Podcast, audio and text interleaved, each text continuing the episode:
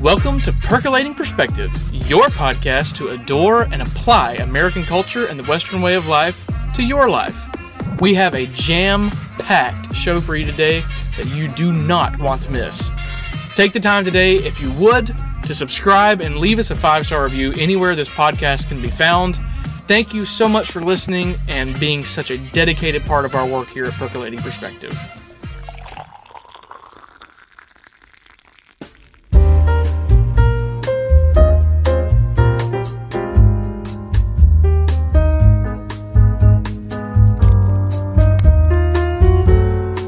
Today's drip is eerily good and will drive you crazy. Here, I sit in the parlor in a nice big leather wingback chair, sipping my coffee. the breeze blowing some leaves around outside my window, doing some reflecting here on a darker side of American literature and culture today. But to accompany that, I am sipping on a dark roast today. I typically drink a medium roast, but today I'm going dark roast to honor the darker side of American culture. Today's coffee is Beyond Black by Black Rifle Coffee Company. Not only is this a powerful and punch packing coffee, but it is brought to us by a really cool company. Black Rifle is is a really unique company, veteran owned. They do a lot of uh, veteran philanthropy, uh, you know, Wounded Warriors, and uh, several great organizations they support. Uh, I'll let you do some research on your own time uh, to the company, but a really cool, interesting company. And if you've never been in one of their retail fronts, it is a must see. They are really cool, very unique. Beyond Black, though, in my opinion, is designed to be sipped straight black. It is made to put hair on your chest. You have to be careful though when you're brewing it because the flavor can easily get away from you. It is it is really it is a true dark roast. It is it's very dark, which the dark roasts tend to be more bitter uh, and have more caffeine, uh, so it can be easily overmeasured when you're putting it into the filter.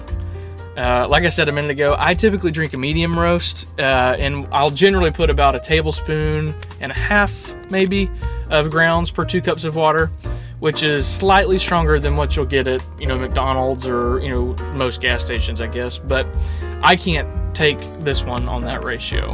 Uh, call me what you will, but it is it's dynamite in a bag. I mean, it, this is you know it's great coffee, but it is strong.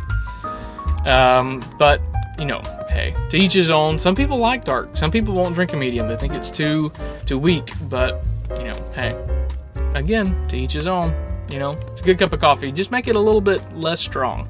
You know, don't don't mix it like you mix a, a medium roast. But anyway, a dark roast for a dark side of American culture. Um, not not dark in a necessarily bad way, but more dark in the sense of emotion. Today, as a gesture to the end of October traditions of Halloween, we take a stroll through some very intriguing work. Halloween has been a very controversial topic in America for centuries and still is a very divided issue among Christians for a good reason. While our purpose here today, though, is not to take a stance one way or the other on the issue, I felt it would be fun to talk about some of the enormously impactful literary and performing arts that are commonly associated with Halloween and this exciting and fun time of the year. And I'm going to take another quick cup of coffee. excuse me, sip. I am out. All right, so the father of what we would call the American horror story or the creepy tale is none other than Edgar Allan Poe, one of the first celebrity types in America who was actually able to see some of his popularity before he died. However, he could never have dreamed of the impact and notoriety he would eventually achieve. For our football fans, the NFL team, the Baltimore Ravens, is actually named after one of Poe's most famous works, The Raven. Uh, Baltimore was Poe's hometown, and so I'm sure they felt it fitting to name it The Ravens. I will say, I think Ray Rice took the telltale heart a little too seriously. Uh, much to Ray's surprise, it is much more difficult to put someone beneath the floor of an elevator than beneath your neighbor's house. But I digress. Edgar Allan Poe has a very checkered reputation. Most believe him to have been mad, uh, or actually insane. A lot of people think he was nuts. He was insane. Like he was actually certifiably crazy. But as with many larger than life characters of American history, I believe that much of his reputation has been fabricated, uh, mostly by jealous competing authors, uh, but more on that here in a little bit. Um, this is pretty common, actually. So if you've ever heard of the baseball player Ty Cobb, Ty Cobb has a reputation of having been a real jerk. He was horrible. In fact, I've even heard call people a Ty Cobb, meaning you're a jerk. You're a Ty Cobb. Um, there is a investigative reporter that actually did some work on the Jerry Sandusky and Joe Paterno stuff back in the day with Penn State. Uh, his name is uh, John Ziegler. I encourage you to look up his his work. He's a independent investigative journalist.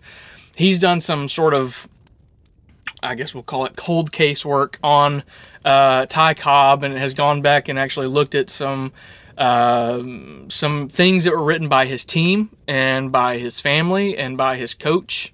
And believe it or not, Ty Cobb is the exact opposite of what everybody makes him out to be and believes him to be. He it was beloved by his teammates and even by opposing teams uh, and his coach, his family. They dearly loved Ty Cobb. But there was a, a sports reporter that did not like him, had a bad incident with him, and from that day forward just wrote slanderous and libelous stuff about about Ty Cobb, and that's where everybody everybody believed it, and they you know thought he was a dirtbag, and you know that's the power the media has. But again, I digress. Uh, Poe was Edgar Allan Poe was born in Boston in 1809. This means that Poe would have been born while Thomas Jefferson was president. And Poe would actually later attend University of Virginia, which was founded by Jefferson. He did, however, he gave up pretty quickly. He gave up after a year after realizing that he wasn't too fond of Richmond, and probably the, um, you know, being from Baltimore, Richmond was probably a culture shock for him. Uh, he also found out that his fiance had married another person in his absence, so also not good. He quickly became somewhat destitute, and he decided that to make some money, he would take some jack of all trade type jobs, even uh, at one point writing for a local newspaper. Um, he used the pen name Henri Le Rene. So, to to put that in American, Henry Le Renette. Poe was not able to keep food on the table doing this, though, so he decided to enlist in the army. Uh, he used the name Edgar Perry, though. He claimed that he was 22 when in reality at the time he was only 18, so already not off to a great start with the military. He began his service at Fort Independence in Boston, and he continued writing uh, and wrote uh, a couple of small uh, books, but he signed them just by a Bostonian, didn't actually put his name on it. Um, during his first year of military service, he released his first book. Uh, it was called Tamerlane and Other Poems. And after the re- release of the book, his regiment was then reassigned to Fort Moultrie in Charleston, South Carolina, and he actually did well there. He was promoted to Sergeant Major of Artillery, which at the time was the highest ranking uh, position an NCO could be promoted to. So he did quite well there. And that was only in a two year period of time. And then he actually went to West Point for a while. However, uh, he decided he wanted to leave and had himself purposely court martialed to get out. And get this the charge that was brought against him was not attending formations, classes, and church. Now, to take a brief pause here for just a second and to uh, have somewhat of a sidetrack, I find it truly unbelievable and astonishing that what was standard practice for over 200 years is now considered unconstitutional. We have we have now reached the point where it truly it wouldn't surprise me to hear that West Point had adopted some new rule where you could be court-martialed for going to church. Our military was a God-fearing and God-honoring organization for centuries until our dear sweet progressives decided it was a good thing to turn our back on the great general as many of our founders and military leaders have described God throughout American history. Um, and, you know, now we have taken on the god of humanism and self worship. But again, I digress. In 1836, Poe landed on his probably his most odd and what we'll call subpar ideas. He decided to marry his first cousin, Virginia Clemm. And to make matters worse, Poe was 28 at the time, while his cousin bride was only 13 years old. Uh, maybe her parents should have named her Kentucky Clemm instead. Just, just saying. I mean, that's pretty funny. uh, she was 13. He mar- she willingly married her cousin, a much older cousin. I mean, I think that name fits better than Virginia Clemm. If we're going to name her after a state, maybe Kentucky Clemm. They were married for 11 years until her death of tuberculosis at 24 years old. Most believe that uh, Edgar Allan Poe's extraordinarily dark and bleak poetry was the product of not only losing his brother, who died not too long before this, but I mean, how terrible is it to lose your wife and your first cousin on the same day? Especially when it's the same person. Okay, that was a little bit dark humor there for you. Uh, it's the coffee. It's the dark roast, I think, that's doing that. It's bringing out a little bit of dark humor and a little bit of uh, Kentucky slander.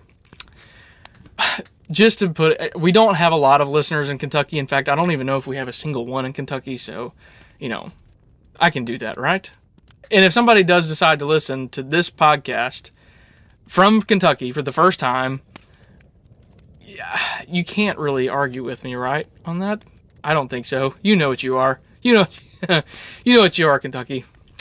On a cold, dark night in January of 1842, Virginia began to cough up blood, a common symptom of tuberculosis. She and Poe both immediately recognized her first indication of tuberculosis. Poe later described this incident as, quote, she uh, had a breaking blood vessel in her throat. After her death, Poe became erratic and developed a severe drinking problem. Although I don't know how you can get more erratic than marrying your 13 year old first cousin in Kentucky Clemm, but again, I digress. Uh, let's see. October 3rd, 1849, Poe was found in Baltimore, and according to the man who found him, Joseph Walker, he was, quote, in great distress and in need of immediate assistance. He died four days later at Washington Medical College at 5 a.m. Poe allegedly repeatedly cried out the name Reynolds the night before his death, but it never has been determined who or what Reynolds was. The physician near him on his deathbed said that his final words were, quote, Lord, help my poor soul, end quote. Strangely, all of Poe's medical records have been lost. As a result, his cause of death cannot be determined. Some have speculated syphilis, cholera, even rabies. The most common idea that I could find, though, was that he was killed by a victim of election fraud. Uh, the form of election fraud was called cooping. And essentially, what this was, you had political gangs that would kidnap people and they would force them to vote a certain way, and then they would beat them to a pulp and leave them for dead so they wouldn't talk. Poe's death, much like his literary works, are a dark and weird, unexplained mystery. Uh, much of his tattered reputation, wild reputation of insanity, comes from one of Poe's literary nemesis, Rufus Wilmot Griswold, who probably just had, you know, a thorn in his flesh because his name was Rufus. But I mean, that's a horrible name. Uh, to anybody who's named Rufus, probably living in Kentucky, I will apologize for that one. uh, Griswold wrote several misleading, slanderous articles about Poe uh, under a fake name on the day of his death, for and for months after his death. You know, pretty courageous to to slander a dude under a fake name. Uh, Poe, though, from start to finish, uh, Poe was a genuinely weird dude. Uh, but his impact on American culture has been enormous. He is often regarded as the father of American horror stories and dark literature. Um, his works, I mean, The Raven, Telltale Heart, The Cask of Amontillado, The Mask of the Red Death. That's just to name a few. Um, they they have all given shape to an entire industry of literature that uh, at the time was st- very new to a Puritan-minded American society. Uh, but Edgar, Allan Poe's works, uh, you can actually go on YouTube and hear many of them. Uh, they're read by many famous voices like Christopher Lee, um, Orson Welles, who is another one of my heroes. I love Orson Welles and his work. Uh, and even uh, conservative uh, radio personality and Radio Hall of Famer Glenn Beck, who often reads Poe's works uh, on air on the day of Halloween as a self described family tradition. Uh, I think he said that he, he reads uh, every year, he reads it to his daughter, maybe. But anyway. I so Edgar Allan Poe again being the father of the American Horror Story and, and dark literature in America, um, there are there are many many others, though. I think as far as authoring, I think Edgar Allan Poe probably takes the cake on that one. Um, there are many that we associate with American horror stories and the dark arts. not the dark arts. We're not talking about like the cult or anything. Uh, but uh, um, Vincent Price comes to mind. Oh man, Vince Vincent Price. Uh, I mean, he had a probably a 60 year career of being a, a villain, a dark, mysterious, you know, vampire type. Even he even did it. If you've ever heard the Michael Jackson hit Thriller, uh, he has a monologue at the end of the song. Um, really, really cool guy. Like Vincent Price, it was very versatile too. In fact, he even did some comedy sketches with Red Skelton back in the 50s. Um, very, very versatile actor, but he was, of course, very well known for um, uh, his work in the in horror movies. Uh, um, another is Orson Welles that I actually just mentioned a few minutes ago. So uh, on October 30th, I think it was in 1934, uh, for Halloween was the the the radio broadcast "The War of the Worlds." Um, and if you've never heard that story or know much about it, I first of all encourage you to go on YouTube and listen to the, the radio broadcast. It's a little long, it's about an hour or so, but it was uh, originally aired on, um, of course, AM radio is all they had back then, but it was aired as a story. And it was about aliens invading the planet Earth. But the way Orson Welles put it together uh, Orson Welles, uh, if you've ever seen, you know, Citizen Kane, The Third Man, The Stranger, Orson Welles was a brilliant, brilliant man when it came to portraying an idea through a microphone to somebody's imagination, and it even later became just as good on screen. Um, you know, and he actually preferred the black and white over the color medium. He felt that it was uh, more expressive and it relied more on the story and less on the actors. But anyway, again, I digress. Orson Welles, uh, The War of the Worlds on October 30th.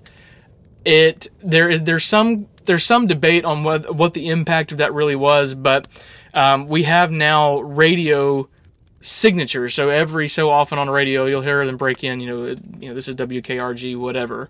Uh, you're listening to this radio station. Well, that station identifier, uh, most believe that that came as a result of the War of the Worlds broadcast. Uh, Orson Welles had made it so lifelike and so real that people actually believed that Martians were invading. Uh, and invading a small town in New Jersey. They landed there, and the the show starts off um, with it, you know, music playing in the background, an orchestra playing, so it sounds like a true actual radio broadcast with intermittent news uh, updates breaking in on occasion and updating the story. It starts off with, you know, there's some unexplained explosions on Mars that somebody is seeing through an observatory and progresses all the way to the point where aliens come and completely wipe out the United States. Uh, and people actually thought that was happening because he had made it so real and so lifelike uh, and I, I gotta tell you, if you go, I'm telling you, go on YouTube and listen to it. I get it. Like if I, I mean, if I'm in 1930, radio is relatively new. If I heard it, and if you put yourself in the shoes of somebody in, in the 1930s, it's very convincing. He did a phenomenal job with everything he did, but this particular radio broadcast, I understand why people were freaking out. Um, but but yeah, uh, Vincent Price, Orson Welles. Um, I mean, there there are many people that uh, are you know renowned for their work in this. Uh, you know, and particularly in the what we call Halloween type movies. Oh, I, and again, going back to Cary. I, again, I love Cary Grant. Um, take a look at Arsenic and Old Lace. I think you can probably get it on Amazon Prime if you have that the movie. Uh, but that is a I won't give that one away because it's such a plot twist. But it's it's a comedy, but it's sort of a uh, it's a Halloween comedy. So like in the at the very beginning in the titles, it tells you that it's it's a Halloween story, but it's a Frank Capra movie. So the same guy that uh, directed um, It's a Wonderful Life. Uh, and actually did some some uh, documentary work in World War II. The same guy that did, I mean, if you think It's a Wonderful Life, Jimmy Stewart, you know, George Bailey, Bailey and John Student Alone, um, student loan, building, building and loan. I got the local news on my or the um, modern news on my head, but anyway, Cary Grant. Uh, check him out on Arsenic and Old Lace. A fascinating movie, great movie. It is very funny, um, but also a um, uh, a good work by Frank Capra. So, anyway, uh, with that said, we're going to end it. Thanks for listening in today. Please subscribe to our podcast and leave us a five star review, as this will move us up in the rankings and the algorithm will put us in other people's feeds. America, I love you. You have produced some amazing people with amazing stories, and I have no doubt you will continue to do so. Until next week. Oh, quick announcement. Next week, we are going to have an interview with a, a pastor, Aaron Harris, um, and he will be joining us to talk about um, uh, men's fashion, American style, what that means to him, and what that means to somebody that's in uh, uh, ministry, Christian ministry, and the, you know, is that a biblical concept? Should Christians be worried about their outward appearance? Uh, it's going to be a great interview. I'm very excited about this. I think you're going to love it. Until next week, I'm your host, Gordon Michael Porter. God bless and have a safe Halloween.